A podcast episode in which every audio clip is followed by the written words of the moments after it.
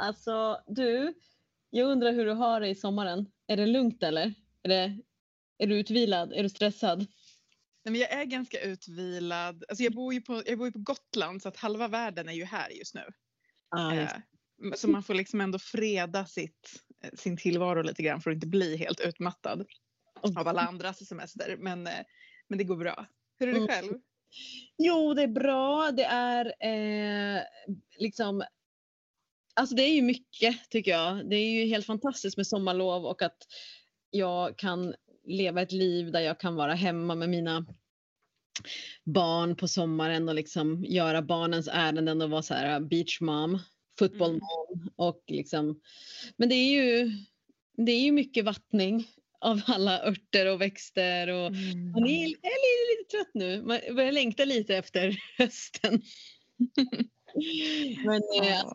en underbart. Jag, det kan också, jag kan känna en viss vemod här. äh. När det är så här, augusti ska komma in här och börja liksom bli mörkare och lite kallare och sådär.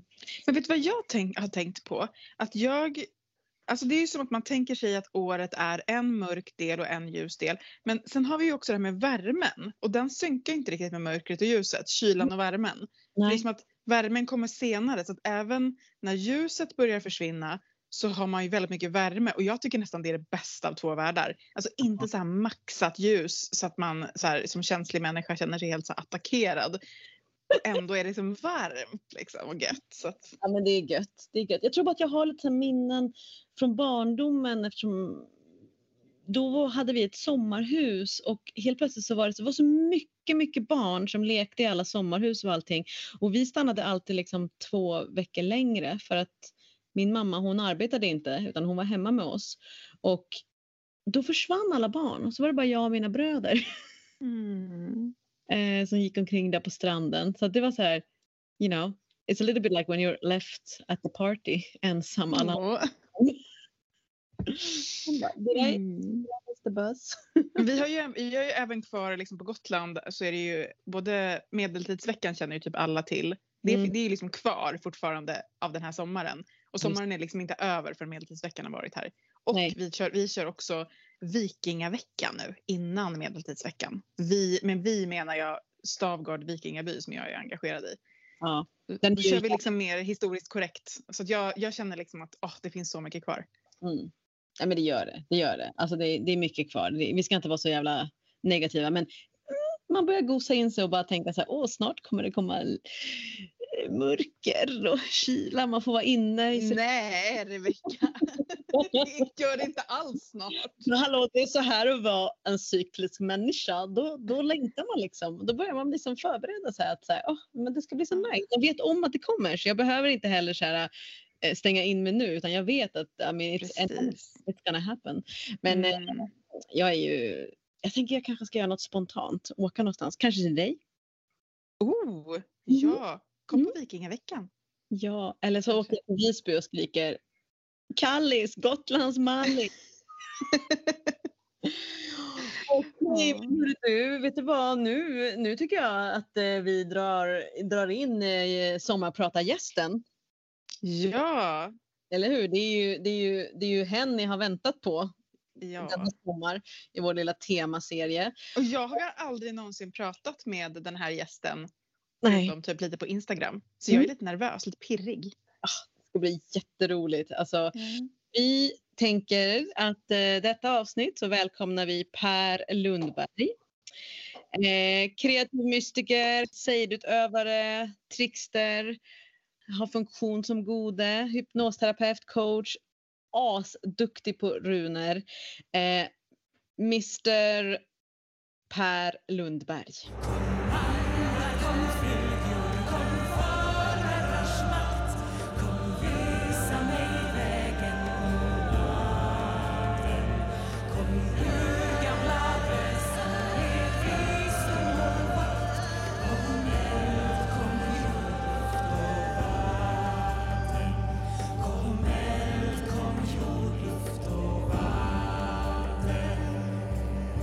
Hej Per! Halloj! Vad kul att du ville vara sommarpratare. Ja, spännande. Ja. Eh, det är ju lite roligt här. Jag känner ju när vi hade Olof som gäst, då hade ju jag knappt träffat Olof och nu har ju Eldin inte alls träffat dig. Eh, så det är väldigt spännande här nu att liksom prata med någon som man bara känner genom Instagram. Eh, men känns det okej okay, Eldin eller är det, är det nervöst? Ja, men det är lite pirrigt men det känns också som att det är så fint att få slippa dösnacket. Och så här, första gången man pratar med någon så får man prata om så här, riktiga saker. Mm. Alltså jag, jag känner ju dig Per, eh, alltså, jag skrev ju till dig innan att du känns som min Sacred Clown storebror för du är så himla knäpp och busig och rolig mm. trollunge i de här äh, jävla allvarliga spirituella sammanhangen. sammanhangen. Så vi har liksom förberett lite så frågor till dig men du vet Take your time, det är dig de vill lyssna på detta avsnitt, inte oss. De har hört oss så himla mycket. Mm. Mm. Eh, kul och spännande att vara med eh, och connecta med er och, med dig Eldin. Ehm, jag har lyssnat en del på, på er podd eh, sen, sen start. Inte varje avsnitt ärligt talat. Ehm, jag är ingen så här stor poddlyssnare överhuvudtaget så det har nog med det att göra. Så det är jättekul och spännande och gudinnan har, har um, varit med kraftfullt för mig sedan jag liksom började min äh, vandring som, som hedning. Um, kan jag klart påstå. Och jag är så himla nyfiken på alltså, hela den vandringen. Så här, vad, vad liksom din bakgrund är och typ vad egentligen gör du ens? Förutom att vi skriver med varandra på Instagram ibland. ja, och jag är inte så där jätteaktiv på Insta så där, mm. men äh, lite grann av och till. Ja, ja, förutom det där vanliga som vi alla gör, äter och sover och har tråkigt och har roligt och är stressade och frustrerade. Um, så mycket av det sättet som jag säger, uttalar på, är, jag har funktioner, olika funktioner i livet. Så att eh, en av det, mycket av det som jag lägger min kraft och tid på är att jag är hednisk eh, präst i ett eh, eh modernt hedniskt eller asatro-samfund i Sverige som heter Samfundet Fornsed Sverige. Och där vi har både prästinnor och präster då, eller gudjor femininum och godar maskulinum. Så att vi är samarbetar och eh, i det då så innebär det att jag har samtal med, med folk. Eh, vi kallar det för Hugsvalan. Där det är en form av andlig, lyssnande, själs, själavård, eh, kontakt, andlig kontakt med olika gudar och psykologiskt, terapeutiskt så. Eh, jag är även hypnosterapeut och coach inom NLP och neurosemantik. Eh, så eh, och det är mycket fokus då på hur man mår, hur man vill må, ehm, jobba med, med ta bort och uppleva och bli av med det jobbiga som vi har inom vårt, i vårt själslandskap. Men en, mm. en, en gode liksom för någon som inte har någon, någon koll alls. Kan inte du berätta lite mer om det? Vad det är, var kommer ordet ifrån? Mm. Mm, absolut. Det, det, är jättebra därför att jag, jag är så insnöad på de här orden och perspektiven och jag vet att, att det finns säkert många lyssnare där som kanske inte alls har noll koll. Så att jag är jätteduktig på att slänga mig med en massa fikonord. Så, bah, lyft, lyft en hand, säg ett ord och bara mm, nu vet jag inte vad du pratar om. Det, det uppskattar jag bara. Ja. Mm. Det? det betyder att man är väldigt god och inte ond. Ja, jo då. lite, lite busig får, får, man vara, absolut. Jo då.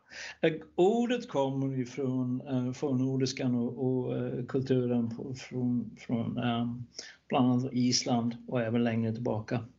Uh, och um, man kan se historiskt sett att Gode var både domare och även eh, ritual, vad ska man säga, hållare. Mm. Form. Och eh, vi har valt i Fornsed Sverige att, att lyfta fram Gudje och Gode och ha det. Um, vi tycker om och tycker det är viktigt att, att man har både och, både män och kvinnor som samarbetar och så vidare. Då. Um, och ni följer, ni följer ett årshjul, ungefär likadant? Ja, alltså, ja, alltså, och, och, jag tittade på, på hemsidan till podden eh, och det årshjulet ni har där, det är liksom mycket samma, samma. Ja. Jag känner, känner igen liksom. Så mycket det, man håller, man håller blod, ceremonier under året. Man håller livsstegsritualer, livsstegsblod, alltså vigsel, knäsättning, vattenösning, begravning, särvigning. Det är inte så vanligt. Jag har hållit en alltså ritual för att skiljas. Äldresteg, vuxensteg. Mm. Mm. Det, är spännande, det är mm. spännande för jag tänker att mycket av liksom nyandligheten är väldigt individualistisk. Eh, alltså det är väldigt mycket liksom ja, men man går en kurs här, man går en kurs där. Det är mycket så personlig utveckling men, men just som ett, att liksom vara aktiv i ett samfund är ju någonting annat och att det finns eh, möjlighet liksom att i ett kollektiv få bli bevittnad i de här olika stegen. Och det är någonting som jag tänker jag tycker saknas ofta i, i nya mm. sammanhang. Mm. Ja, och, och det, jag tycker om Tom Kenyons bild eh, gestaltning utav det. Jag säger, kontakten med det gudomliga i alla dess former eh, är som en staty och religionen är de kläderna som vi människor sätter på den här gestalten eller statyn så att säga. Och då innebär det att, att de här kläderna är ju någonting som då vi människor också ska komma överens om, samspela med statyn som metafor då. Um, men vi ska också komma överens med varandra. Och det, det är en, en väldigt viktig rörelse som jag tycker att vi, för vi lever i en kontinuitet utav uh, så otroligt stark um, individualism. Och jag är glad för jag ser tecken på i samhället hur, hur, hur många och fler och fler säger mm, jag kan inte bara tänka på me, myself and I. Jag behöver tänka på mig i mitt sammanhang och speciellt då utifrån ett animistiskt alltså naturen, livet är besjälat och ett relationellt synsätt, vilket för mig då, där kommer gudinnan också in. Um, så att, att, vara i ett religiöst sammanhang uh, innebär ofta mycket spännande utmaningar men också gemenskap med andra människor. Och där har vi också mycket som jag upplever, hur kommer vi överens? Liksom? För, för, för det är ju en av de utmaningarna. Liksom. Mm. Men alltså, hur länge har du varit i på den här vandringen? Alltså, nu ska jag, det är inte så att jag fiskar mm. efter ålder, det frågar man ju inte än. jag är 25. Nej men jag menar, för du, du, du, du liksom, det, jag tror att det är viktigt för de som inte känner dig, för du har ju arbetat ja. länge, eller hur? Det är ju eh, några år. Ja, det är en stund. Um, min vandring in i hedendomen där jag kommer, min uppväxt är jätte, väldigt, väldigt kristen. Då. Um, det finns eh, på P1 så finns det en kort dokumentär som heter Syrran blev pastor och brorsan schaman som handlar om mig och min syster. Då. Um, våra och det bollande och reflektioner omkring uh, väldigt kristen och väldigt hednisk och, och, och så vidare. Så det, um, jag får många som säger att de tycker att den är väldigt fin. Så, uh, så att jag växte upp i den miljön efter 25 års ålder ungefär så upptäckte jag runor att skriva med och sen så småningom mer magiska eller esoteriska perspektiv på runor och det blev, ledde till en annan. Så, så att jag 2001 kom jag väl ur garderoben och den ökade gradvis. Min process av att komma ur garderoben äh, var väl lite, lite gradvis sådär. Och det är det väl så för de flesta. Liksom. Mm. Uh, och då gick jag med i dåvarande Asatrossamfundet som det då heter Fornskild Sverige. Ja, och det har ökat sedan då. Snart 20 år sedan. Mm. Ja, runorna började med i mitten på 90-talet. Ja, alltså jag tänker så här. Eh, när du väl kom ut i garderoben, eh, vad, alltså när kom gudinnan in i ditt liv och hur kom hon in i ditt liv?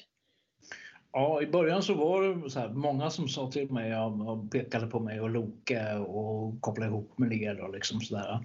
Um, sen, sen, så då finns ju liksom gudinnan med, finns med i sagor och myter som vi har i vår nordiska mytskatten. Och um, det är väl en, en kanske en 10-15 år sedan nu då tror jag som gudinnan mer kom med mer och mer. Eh, jag fick rådet av att man inte kan bygga någonting på Lokekraften för den är isärplockande. Eh, testar testa gränser hela tiden.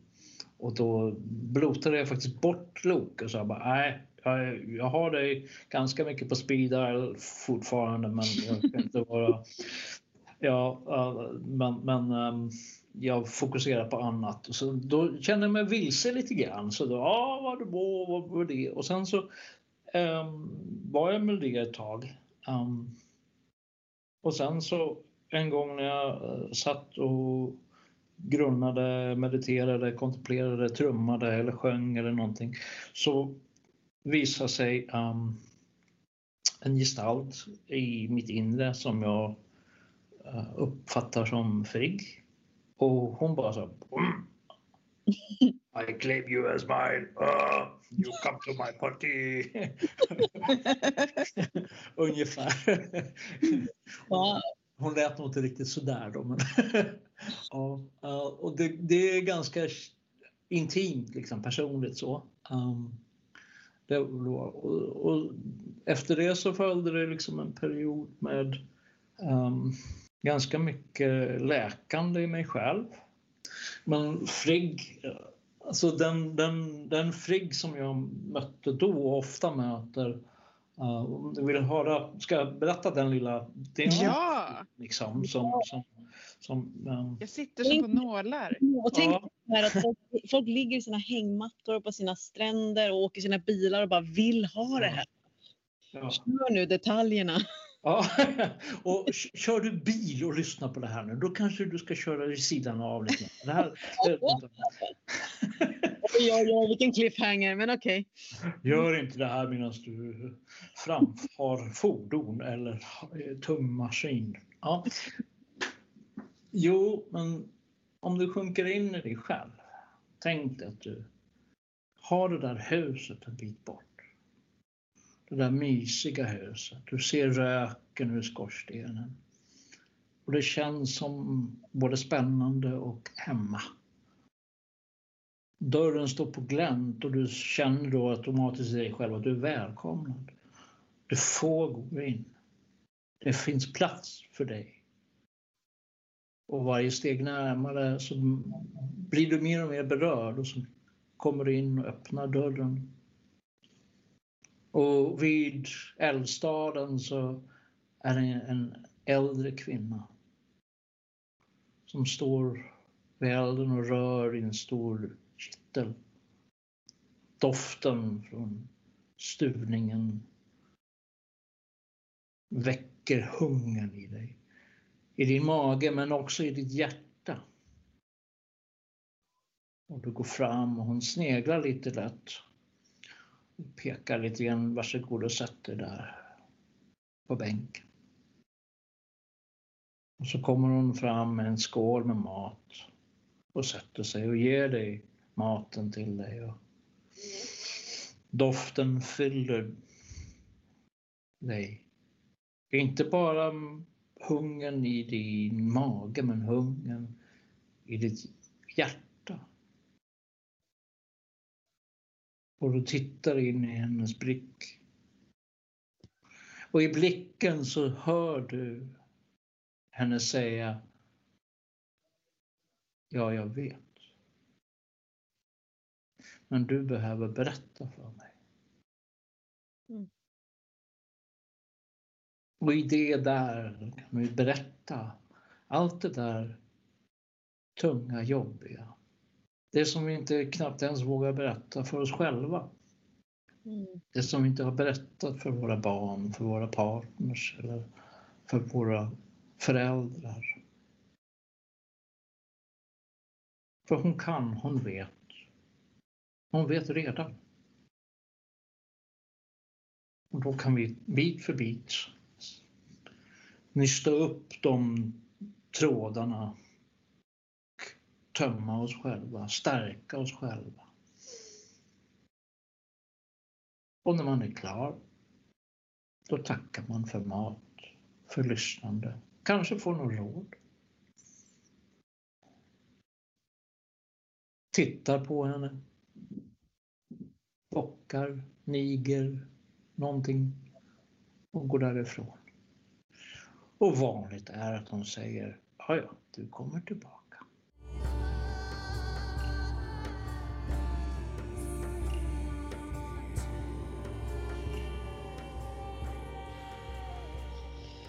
Åh, tack så mycket Per. Mm.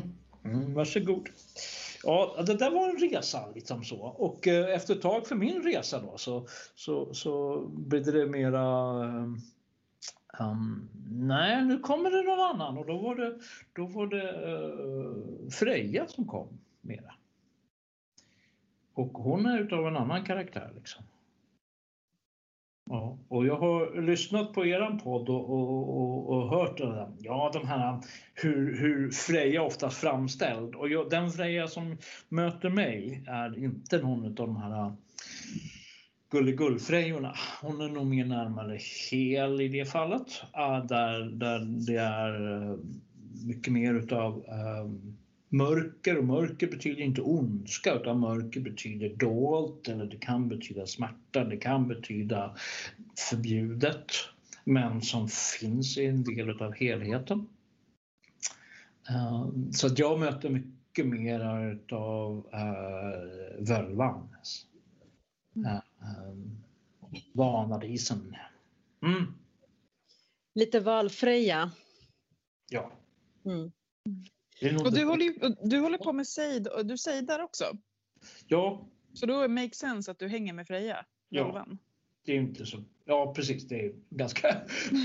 För de, de, som kan en del om här gunkimojorna så, så förstår man det, så vet man det. Mm. För er som inte kan så mycket utav, utav den nordiska myten och modern eh, hedendomen och asatro så, så eh, alltså, en av stora gudomarna Eh, för sejd, magi och trolldom är Freja.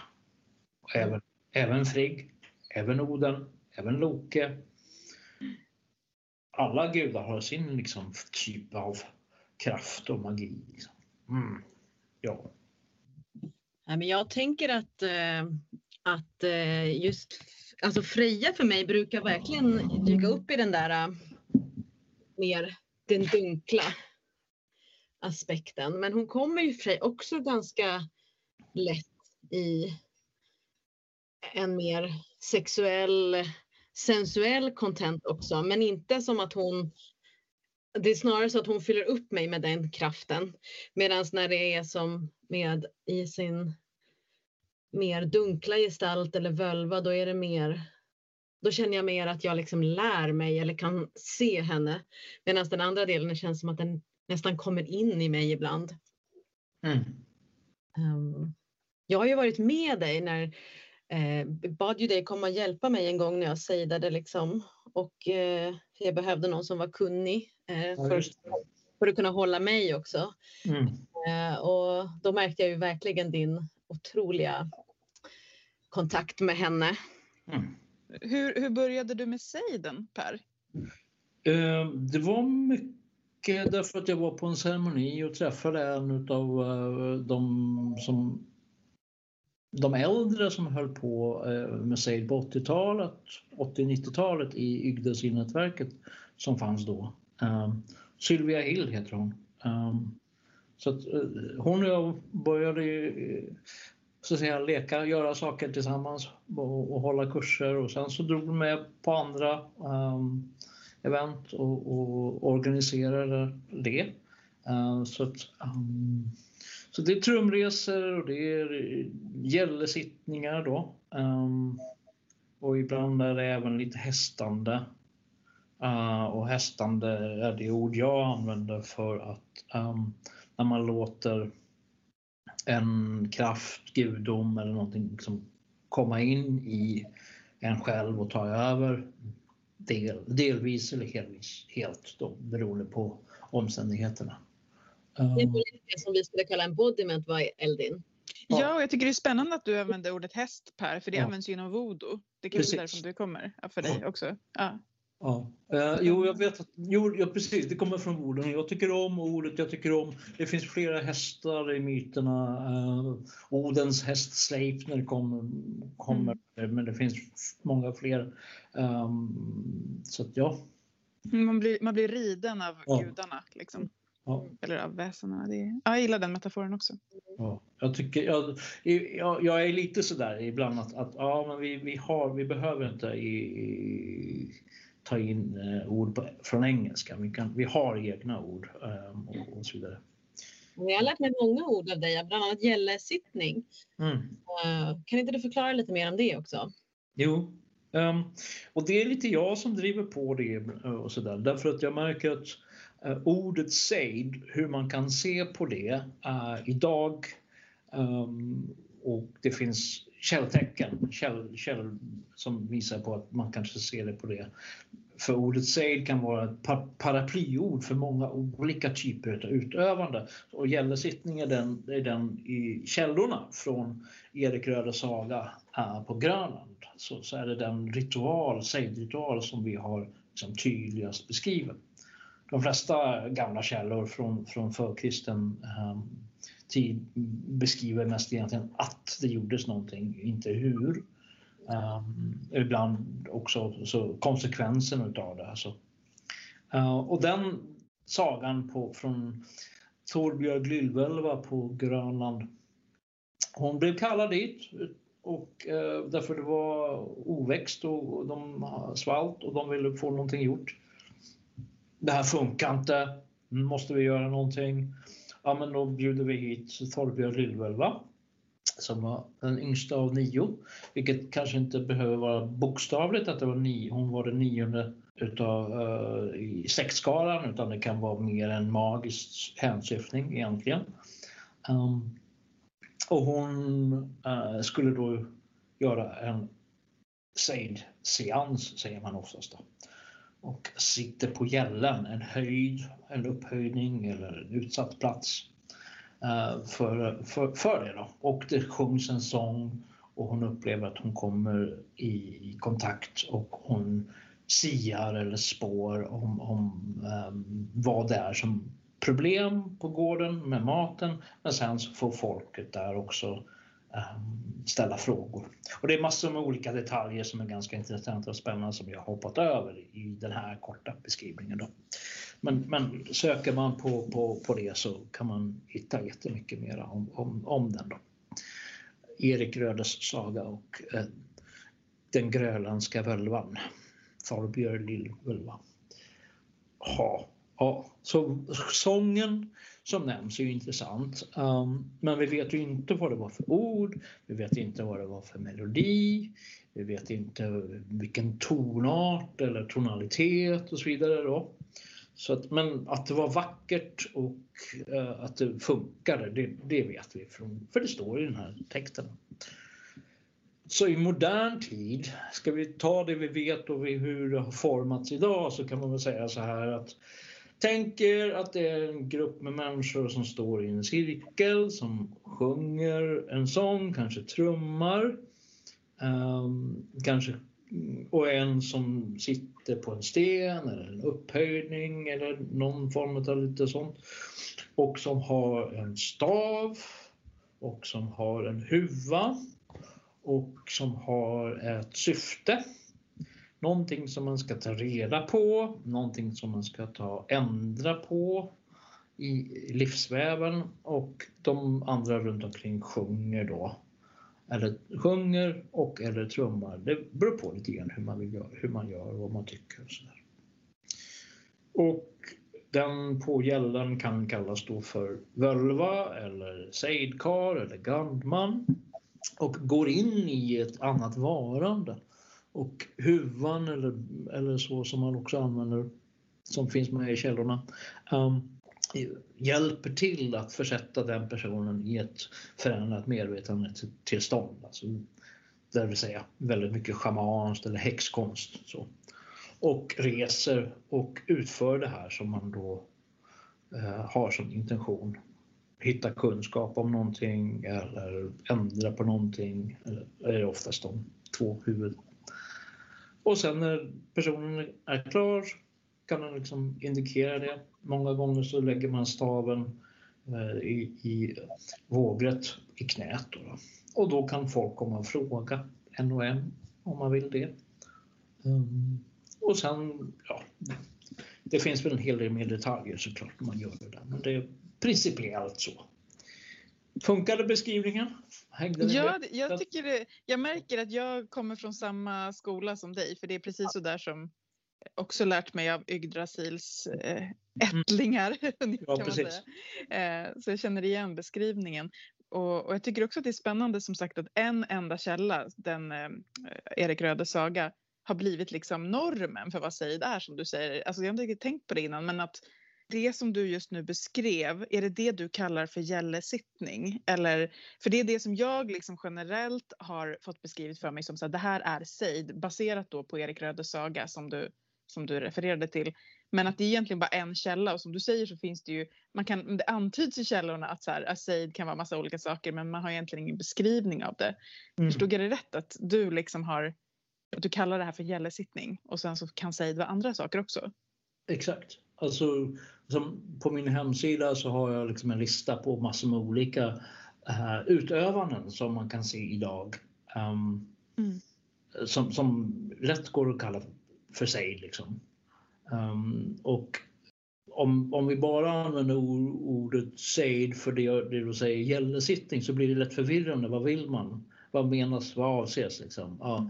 Um, och jag gör det själv. Jag möter en människa som, som, som ja, men jag var med om en sejd för några år sedan. Jaha, vad gjorde ni då? Och, så vidare. och då är det oftast när jag ställer lite frågor så där som för att få fram lite mer, då är det gällesittning de menar. Ja, jag menar alltså en trumresa med nordisk kontext kanske också är, en gäll, är, är inte en gällesittning utan en sejd. Då, då. Mm. Utan man gör, ett ord som man kan använda för det är hugflykt.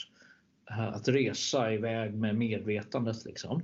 Och då behöver man inte använda en trumma bara för det. För det finns ju många olika sätt för att, att komma i, i trans och så säga, lämna det rummet där man är. Liksom, när man upplever att om man upplever andra dimensioner, verkligheter eller perspektiv.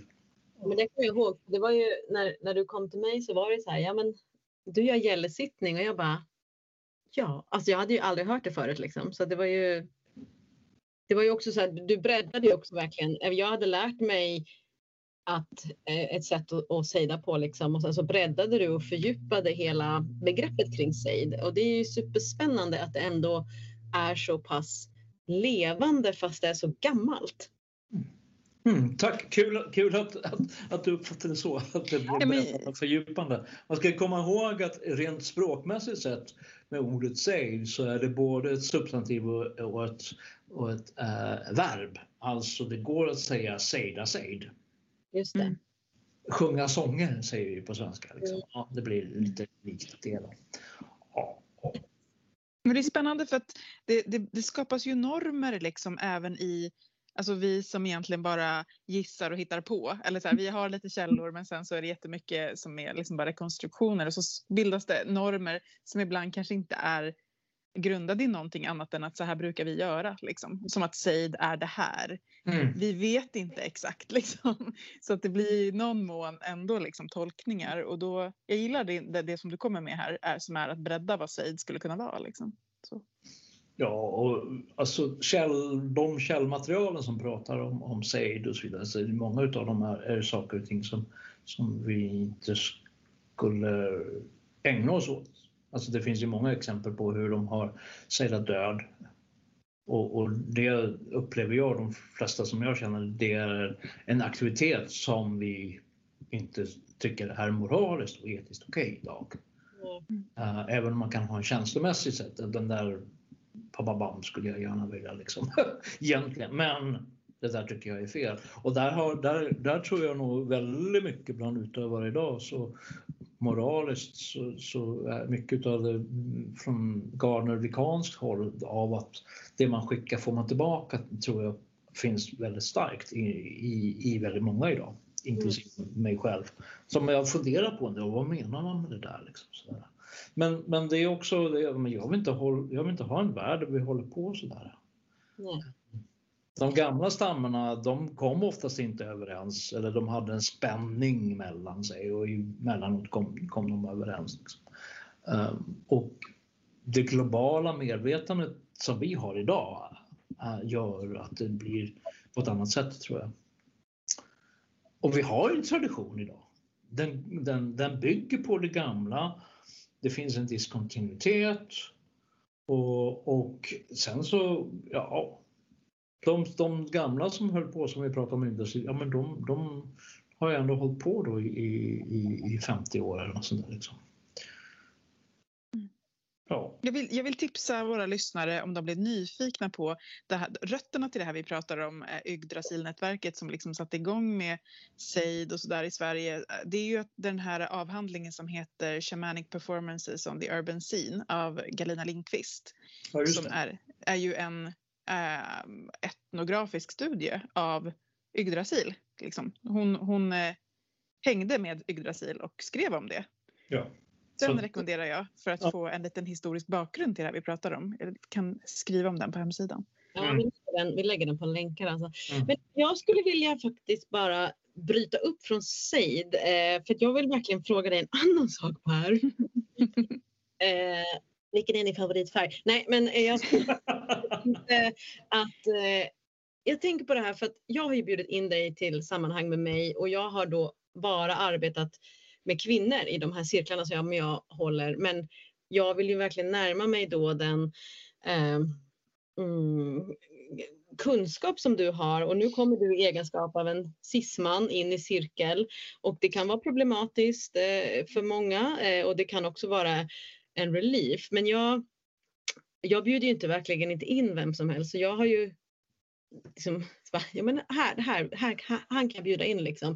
För jag känner mig trygg och du har kunskap om väldigt mycket olika saker. Men jag tänker så här, jag har velat fråga dig det personligt också, som inte hunnit, så nu gör jag det i podden istället.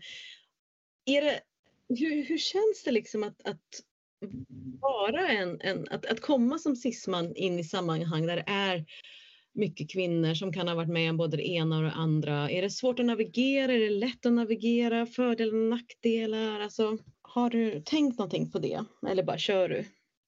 Alltså, jag har tänkt, jo. Alltså att vara med, möta äh, människorna.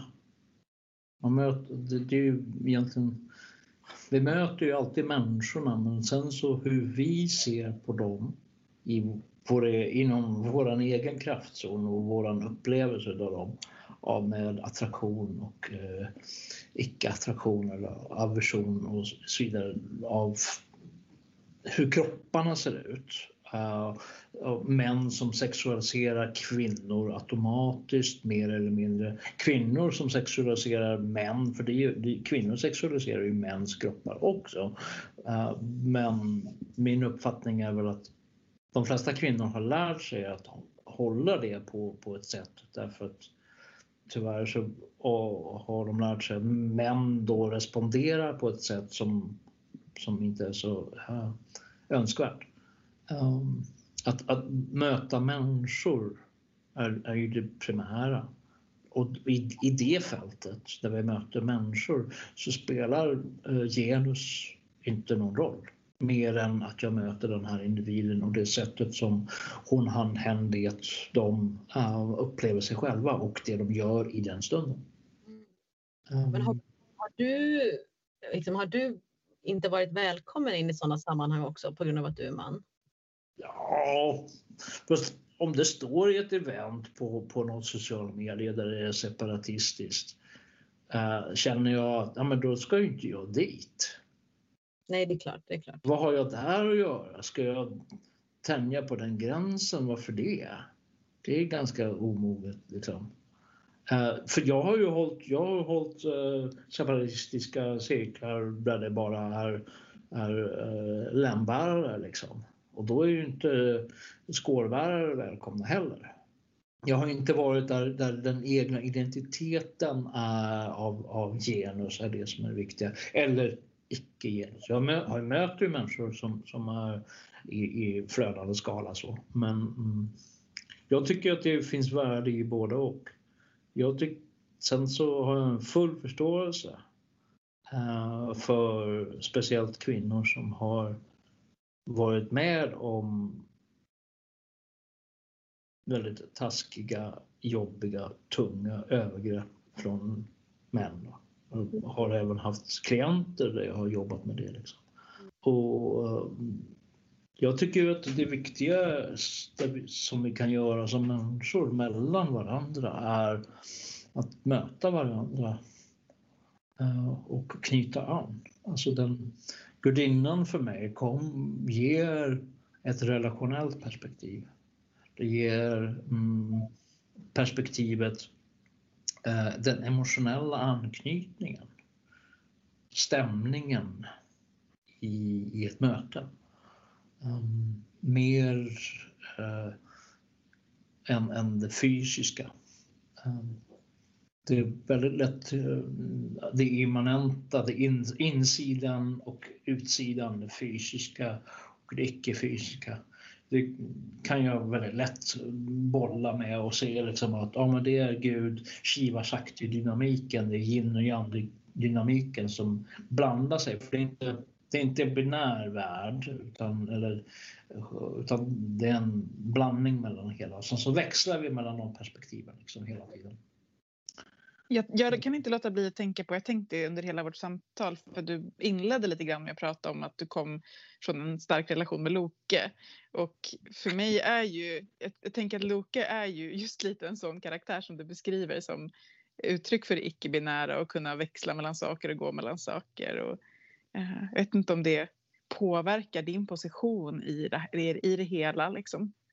Mm, jag funderade lite grann på det tidigare idag inför att vi skulle prata nu och, och, och sådär. Och, och, det kommer ut en ny, uh, en ny tv-serie om Loka, alltså Marvel-Loka får en egen tv-serie i Just streaming. det, jag såg det. Uh, jag tittade på någon trailer och på, på något prat på, om det och där så sa de, kritikerna sa att det är första gången som de de som producerar det um, säger överhuvudtaget att de lyfter fram att det här, den här karaktären är non-binary. Uh, så att, att de överhuvudtaget vågar lyfta fram det perspektivet. Så att, och jag, Ja, kanske, det var lite bakgrund, men jag, ja, alltså jag, hmm, jag vill ju vara flexibel och så. Alltså och kunna uppleva livet på, från olika perspektiv som individ. Um, så att, ja, Svaret på din fråga, har Loke påverkat mitt synsätt på det? Um, ja. Men just att ha, alltså, jag använder mig av ett, av ett begrepp, ett uttryck som, jag, som, som och det är dörren på glänt. Att alltid ha dörren på glänt. Mm. Och, och det spelar ingen roll vad det gäller för att jag har dörren på glänt på att jag har fel. Jag har dörren på glänt att det kan vara ett annat perspektiv jag har dörren på glänt på, på ja, hela, alltså jag är öppen i mig själv för någonting annat än vad jag tänker på eller ja, etc. etc. Mm. Jag tänker så här också, alltså vi har ju eh, fått faktiskt frågan, inte bara en gång utan några gånger att så här, hur, om man är, eh, definierar sig som cisman då, eh, eller också som man, eh, hur närmar man sig gudinnan? Eh, är det svårare för en man? Är det lättare för en man? Och jag, Eldin, vi kanske ska vi lämna gärna den frågan till de som kommer till podden som definierar sig som män. För att, mm. att ni har ett annat svar. Får jag lägga in en, en till, tillägg till den frågan då? Det är ju också att jag har träffat cismän som säger att det är svårare för mig för att jag är cisman. Då har jag typ protesterat, men vad fan vet jag om det egentligen liksom. Så nu får du gärna svara. Nu får du svara. Man kan ju lika gärna vända på frågan och säga är det svårare för er om, om ni definierar, jag vet inte om ni definierar det som cis-kvinnor, att då vända närmare er till en gud exempelvis. Det är bara samma Jag sak. kan, jag kan tycka att det är lite svårt faktiskt. Eh, jag tycker dock att jag har kunnat närma mig genom att närma mig Loke. Mm. Nu identifierar inte jag mig som cis men jag, eh, jag tror nog kanske snarare att, att det kan vara svårare för mig att närma mig gudar på grund av så här kristen, liksom att, att bara begreppet gud ens känns så himla patriarkalt liksom. Alltså så här, Mm. i, från den grejen liksom att ehm, ja. Alltså, jag, jag tror att för min del, fundera på den frågan. Mm. Och i, i min, mitt, mitt seende med, med tunn, tunn hörsel och tunn syn. ehm, jag fick, fick de det sättet att uttrycka det, att se med tunn hörsel eller uppfatta med, med, med tunn syn som ett sätt att se bortom det materialistiska. eh, från vad en, en, en sejd, sejd person, en sejd man för många år sedan. Um, och jag tycker om det uttrycket. Um, att, att höra med tunn hörsel. Um, ehm, när, man, när man överhuvudtaget kanske känner sig kallad eller har en önskan och vilja av att möta uh, gudinna eller gud. Um, jag tror att de första lagren i oss här, mentala lager som du är inne på lite Eldin, alltså konceptet Gud, historien omkring det från, från det som har varit patriarkalt, matriarkalt. Um, men det mer personliga som jag tror är närmare oss alla, det är våra egna erfarenheter med mam- våra mamma och pappa. Um, därför där, där är de, de mer personliga. De är närmare oss. Um, vi kan behöva jobba igenom de där eh, uh, mer så att säga, historiska, intellektuella, samhällsstrukturella koncepten, idéerna och historien om Gud visavi gudinna. Um, men det som vi kommer närmare in i oss själva så kommer vi komma till eh, min, den egna relationen till uppväxten. Och där så kan olika gudar, olika gudinnor kan vara då som ett stöd istället. Då. En pseudoförälder så att säga. Speciellt i de lägena när, när eh, den biologiska föräldern inte har den förståelsen, mognaden, ödmjukheten av att egentligen möta upp och, och någonstans reparera eh, relationen.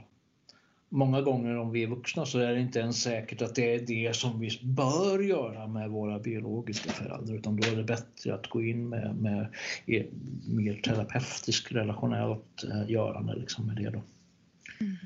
Um, jag, hade, ja, ja, ja, jag kan babbla på. Jag tänkte bara säga att det där, det där kan jag verkligen relatera till. Att, eh, att hur eh, gudarna och gudinnor eller andra väsen kan komma in liksom i, en års, i ett årshjul, i en arketyp, i en vandring och hjälpa en att lösa upp knutar eller mm, få syn på möjligheter att lösa upp trauman genom att, eh, ja, exakt som du säger, att inte vända sig till den fysiska personen, så föräldrar eller inte eller annan relation, att det faktiskt kan vara så att de kan användas som den här eh, möjliga bollplanket och möjliga faktiskt lösningen.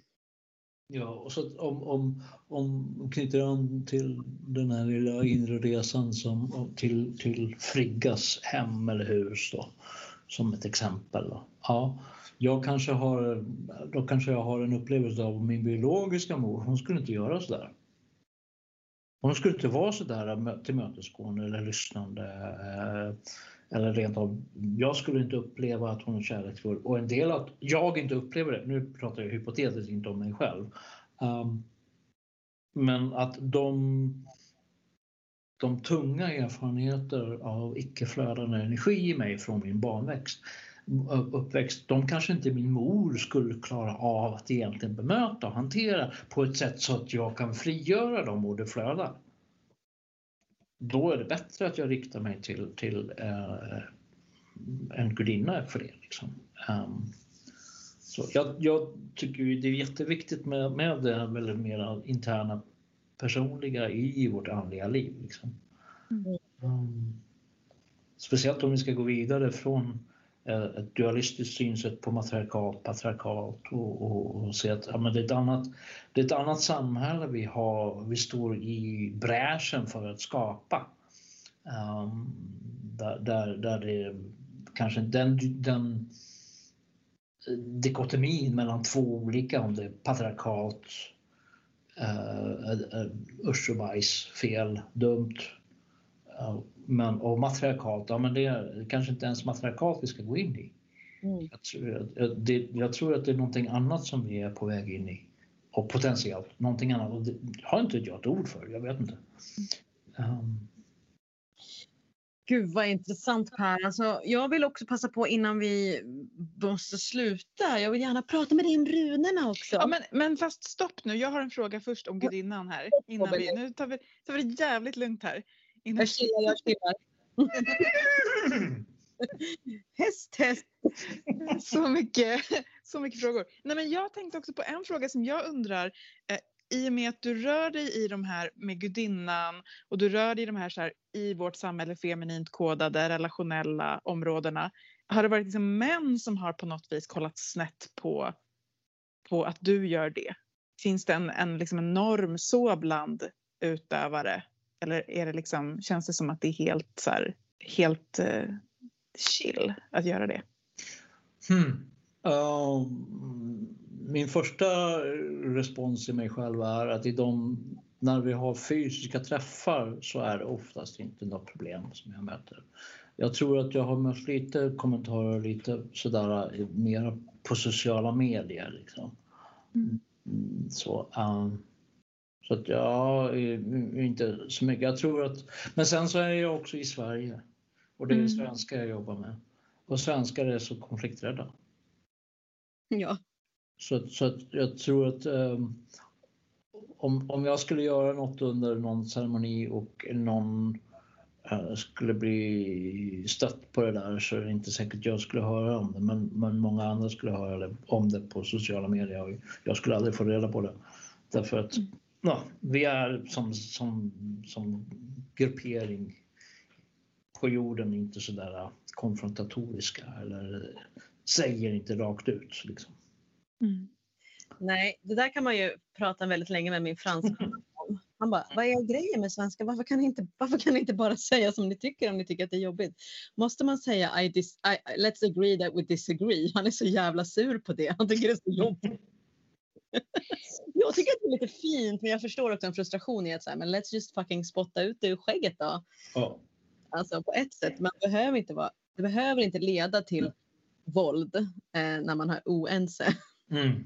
Och där finns det ju en gudinna i den nordiska myten som vi lyfter fram. Så på, på styrelsemöten och på olika träffar så lyfter vi fram och bjuder in syn för att ha rätten att lyfta fram det perspektivet på ett möte av att jag synar mig, jag håller inte med dig i det här. Liksom.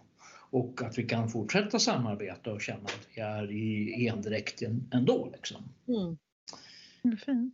Mm. Ja, men jag tror att min fråga lite grann bottnade också i, alltså, i liksom den nyhedniska traditionen så finns det ju den här naturmagiska, eller vad man ska kalla det för, liksom delen i en. Sen har vi ju också en så här superpatriarkal, typ nationalistisk eh, riktning liksom, som finns också som, som eh, claimar de nordiska myterna. Liksom. Om du någonsin möter typ så här, bara, åh coolt vikingar, machoman, jag ska vara med här. Typ. Ja, ganska lite. Inte så mycket. Skönt. Ja, alltså, jag, jag, både organisationen Fortsätt Sverige som jag är med i och även mig själv så är jag inte... Jag tycker det är kul med vikingakulturen och gå i vikingakläder. Det är en roligt grej men den, den djupare andliga religiösa delen hänger inte i, i, i samman egentligen på det men, men det sätter en del stämningar och så vidare. Sen, sen så, jag tror säkert ni har sagt det på den här podden, men det är så, så ofta som det kommer fram tydligt att människors attityder, kunskap generellt om så att säga, asatro eller vikingatiden på, som varade kanske 300-500 år eller något sånt där max. Om man tänjer på, på kulturella gränser lite. Hallå, vikingarna, de, de var ju östgötar och, och, och västgötar och så vidare. Det var ju bara när de åkte ut på handelsresor eh, som de var vikingar egentligen. Och det ordet vikingarna har liksom blivit någon sån där för, för hela tjofräset. Liksom. Det står för allting. Nej, och det, det är en av orsakerna varför, varför vi bytte namn för, för dryga tio år sedan från asatro till fornsed. Därför det är det ordet som de använder själva på sig själva. Det är vår sed. Det är våra, så här vi gör det liksom. Mm.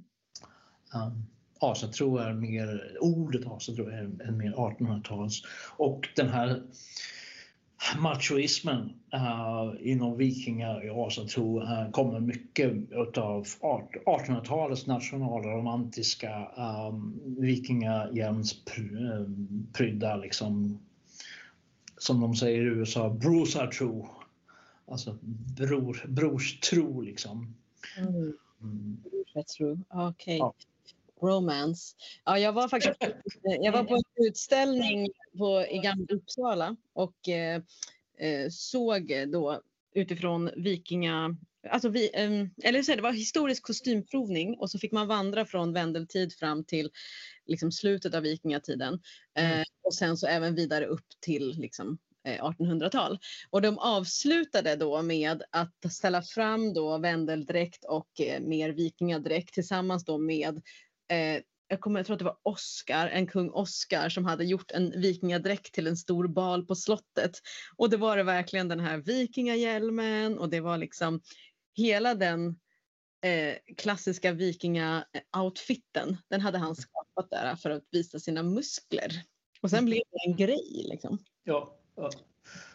Man, man tyckte också att det hade varit så himla liksom, mycket peruker och vitt smink och, och mycket feminint bromance på 1700-talet. Och det, det, tyckte man inte om där på slutet av 1800-talet. Det måste bli mer rejält. Då ja, hittade, man där, hittade man honom igen. Ja. Men så, sen så får vi komma ihåg också att människor är där vi är. Och i, i den här liksom ganska där, där det är, man föder en fluiditet, man får själv definiera sig själv så blir folk vilsna. Uh, vem är jag? Vad är jag? Och, och, och, och, då behöver man hänga upp sig själv och sin identitet på något sätt, på någonting. Liksom.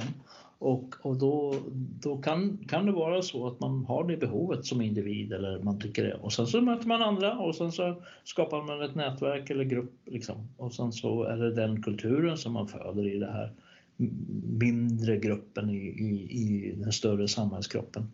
Okej, okay, men Elden, är du klar nu? ja, alltså gud, det finns så mycket att prata om. Det här är något multiämnesavsnitt. Liksom. Men ja, ja.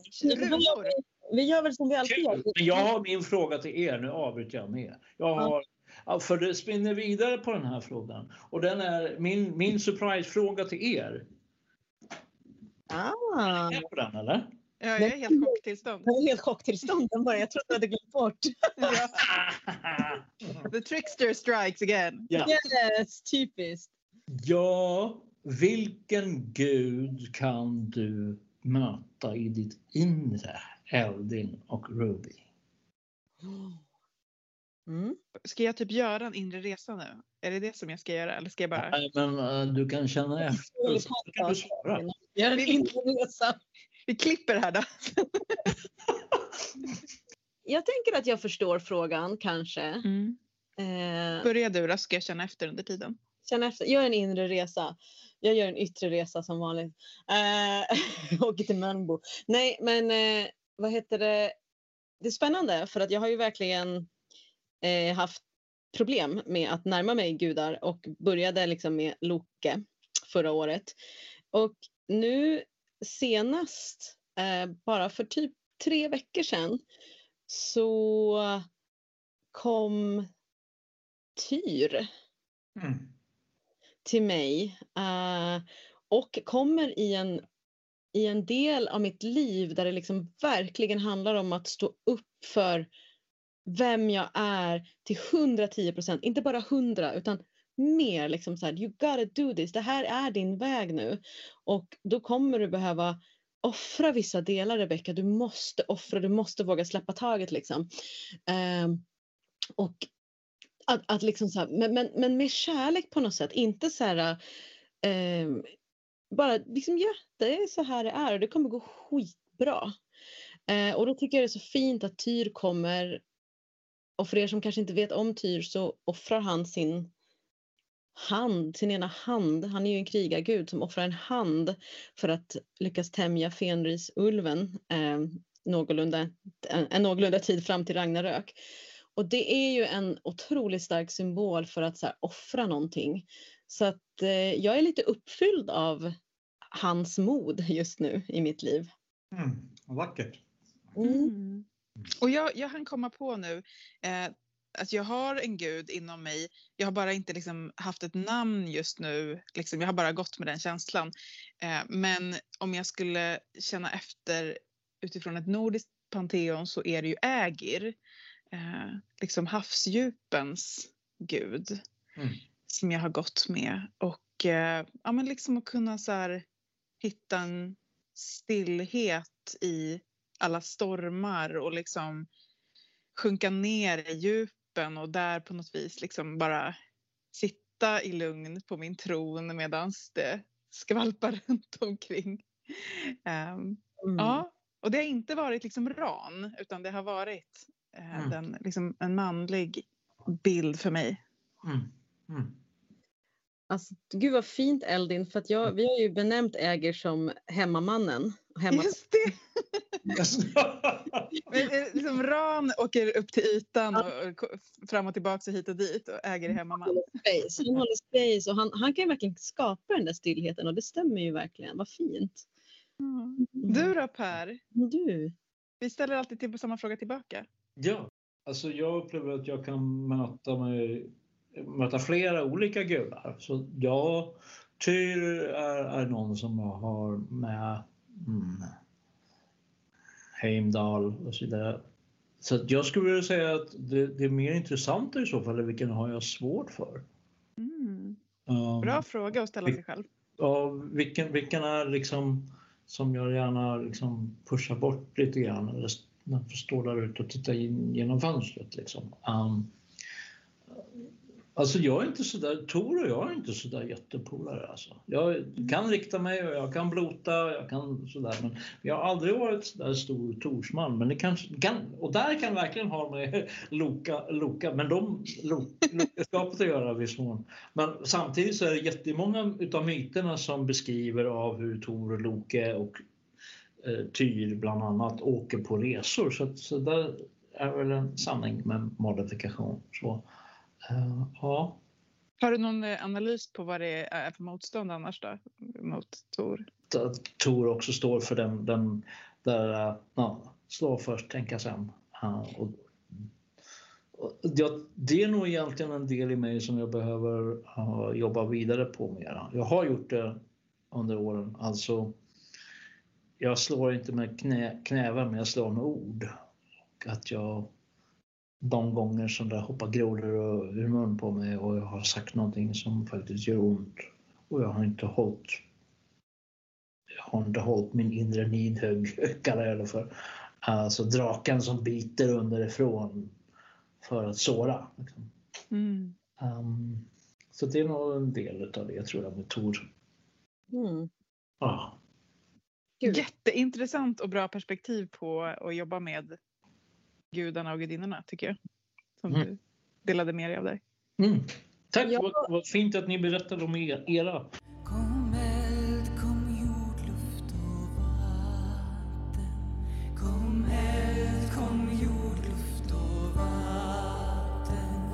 Ja, men jag ser ju, eh, jag fattar vad ni två håller på med. Tiden går.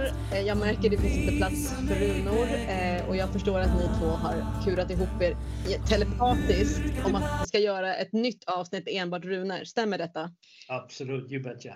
Ja, Alltså runorna måste få ett eget avsnitt. ja men det måste de faktiskt. Och Per, då måste du komma tillbaks. Det var min runpåse som...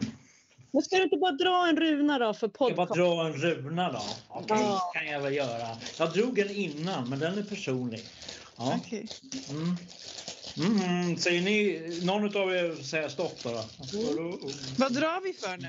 Måste vi inte säga det? Eller är det bara lite på känn? Jag tycker vi drar för den här podcastens framtid. Oj Ja. jävlar. Okej. En liten sak bara. Det var ett... Okej, stopp. Vad ska vi... Där, okej. Där var det stopp. Gifu, givande och tagande. Uh, och att det, att det flödar, att det flödar åt båda hållen, in och ut. Och kanske åt fler håll också. Så att den gör ett avstamp i, i, i väven. Digitala väven, nätheim eller i andra inre väven. Nätheim. Oh. Nej, nej. men hallå Eldin, Gifu är väl ändå förmiddagsmakts runa? Det hade du väl Alltså jag, typ, jag ryser. Åh Ja. gud vad fint. Ja. Ja. Åh, tusen Tack Per. tack Per. Eh, vill du hänga kvar lite Per? För vi ska dra eh, en Patreon som ska få Völvans spådom av oss. Tack, tack för mycket att jag fick eh, babbla på och vara med. Ja. Nej, men tack för att du kom. Jag hänger gärna på på, på um, Völvan spådom. Völvans spådom. Från dåtid till nutid till framtid. Vi älskar och tackar er Patreons från djupet av våra hjärtan. Tack, tack, tack. Puss, puss, puss. Ni är otroliga. Så en av de saker som vi gör för att hylla er, det är ju att varje vecka så drar vi en utav er som blir föremål för völvans spådom. Låt völvan tala. tala. Den Patreon som vi vill hylla extra mycket det här avsnittet, det är Klara med C. Tack så mycket för ditt stöd. Eh, så himla nice att du stöder podcasten. Och eh, när jag satte mig i min trädgård och tonade in så liksom landade det en uggla på min högra arm. Och då gick jag mitt psyke gick spontant till eh, som vi har pratat om tidigare. Men den där ugglan bara tittade på mig så intensivt. Jag fick liksom inget svar. Så att jag fick stanna kvar. Och sen så slog det mig och jag frågade om jag frågade om du kommer med Athena. Och här så liksom blinkade den till. Så jag tar det som ett tecken att det var Athena som kom och den här ugglan hoppade ett steg närmare upp på armen.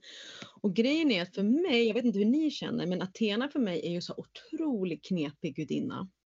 Hon har ju å andra sidan liksom, alltså hon kan ju vara ett masterpiece för liksom en feministisk ikon. Men det andra är ju att hon bara är en riktig liksom patriarkal liksom follower. Hon gör allt som står i männens liksom, makt. Eh, för när man tänker vad hon kan liksom. Hon är så otroligt färgstark. Hon är mycket färgstarkare än många manliga gudar i grekisk mytologi. Hon kan typ den enda som kan typ mäta sig med sin ganska störda, gränslösa pappa Zeus. Liksom. Hon är stark, hon är modig, hon är smart, hon vågar stå emot honom, hon är uppfinningsrik, hon är en krigarinnare. Hon guidar sjukt många hjältar till framgång och curlar dem lite. Hon bara skyddar så här civilisationer och städer. Och hon är liksom lite av en trickster också. Så att hon är ju verkligen så här icon. Men sen när man läser om, om henne. Eh, jag tog lite exempel ur några texter som jag kan från teatervärlden, bland annat då Enemides av Archelos.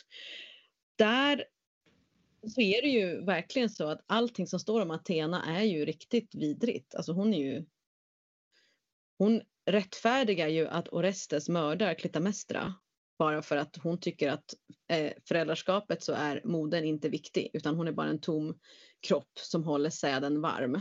För hon själv är född ur sin pappas huvud så att hon har ingen relation till sin mamma.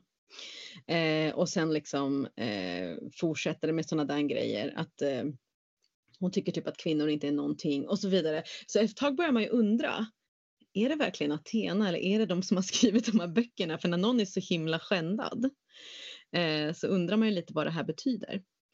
Är hon liksom en patriarkal sellout eller är hon en hjältinna? Så då bara tänkte jag lite så här och jag mindes en barnbok att Zeus sväljer ju Metis, alltså Athenas mamma, när hon är gravid.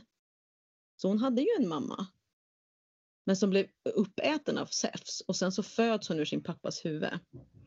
Så att jag tänkte lite så här nu Klara, när den här Athena, gudinnan kommer som är lite problematisk för hon är inte bara den och hon är inte bara den ena. Så jag tänkte kanske vi skulle våga nu i den här völvans spådom tänka på att det kanske inte är Athena som är problemet utan att vi hela tiden upprepar gamla myter, gamla mönster, följer gamla spår eh, för att det finns i skrift.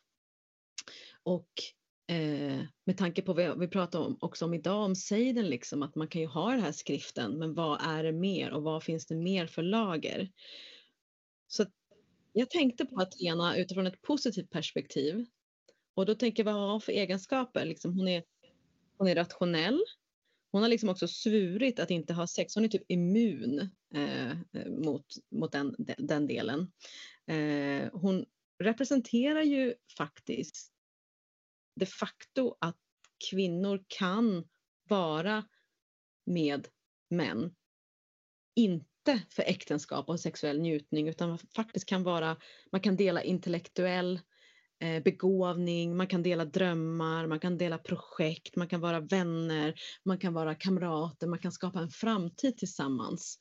Eh, så jag tänker liksom att när ugglan kom där och satte sig vid mig så kände jag så här, framtid. Eh, jag vet inte vad ni säger om det här.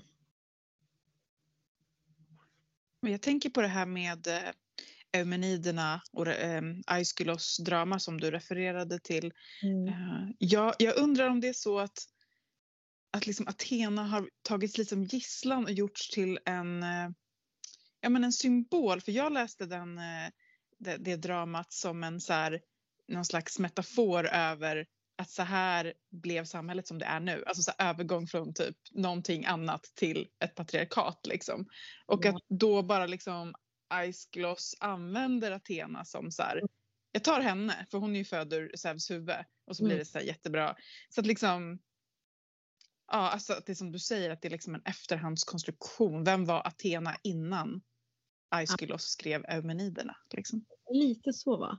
För att om man läser, det finns en text som jag tog som översättning, alltså den senaste översättningen så står det så här, Athena säger It is my duty to give the final judgment and I shall cast my vote for Orestes. For there was no mother who gave me birth, and in all things except for marriages wholeheartedly I am for the male and entirely on the father's side. Therefore I will not award greater honor to the death of a woman who killed her husband, the master of the house. Orestes wins, even if the vote comes out equal. Hallå, Mm. vad säger du Per? Jag känner inte till de här sagorna. Good riddance!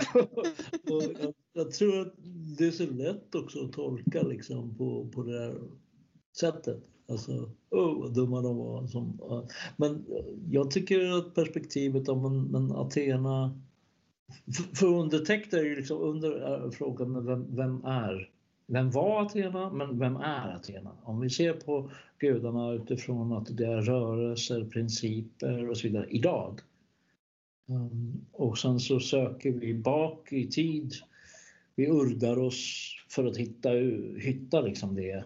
Ehm, men, men det vi egentligen är ute efter är vad är det idag? Vad, vad berör oss idag? Och för Athena är liksom kunskapen och visdomen som kan skära igenom. Um, så. Och jag, jag är inte så duktig på de där, de, de sagorna liksom. Men jag älskar ditt eh, förhållningssätt som du säger där. Va, va, vem, vilka är de idag? Alltså det, är väl, det sammanfattar väl liksom allt vi försöker säga egentligen. Mm. Ja, och jag tänker Klara att det är väl det absolut starkaste som kommer med en sån gudinna som, som ha, har de här stora, liksom två olika polariteter. Att vad är du idag? Vad har du varit? Och att du får välja hela tiden. Ehm, så tänker jag att ugglan ville att jag skulle säga den här spådomen. Tack! Ho, ho. Ho, ho! Ja, ugglan säger också ho ho. Oho. Ja, men tack Klara för att du stöttar oss. Tack Ruby för din spådom och tack Per för alla så här snirkliga, spännande vägar som tankarna och orden har fått gå den här, det här avsnittet. Mm. Vi hoppas att ni njuter i sommaren av hängmattan. Puss puss puss på Ha pussning! det så jättebra hörni. Tack så mycket.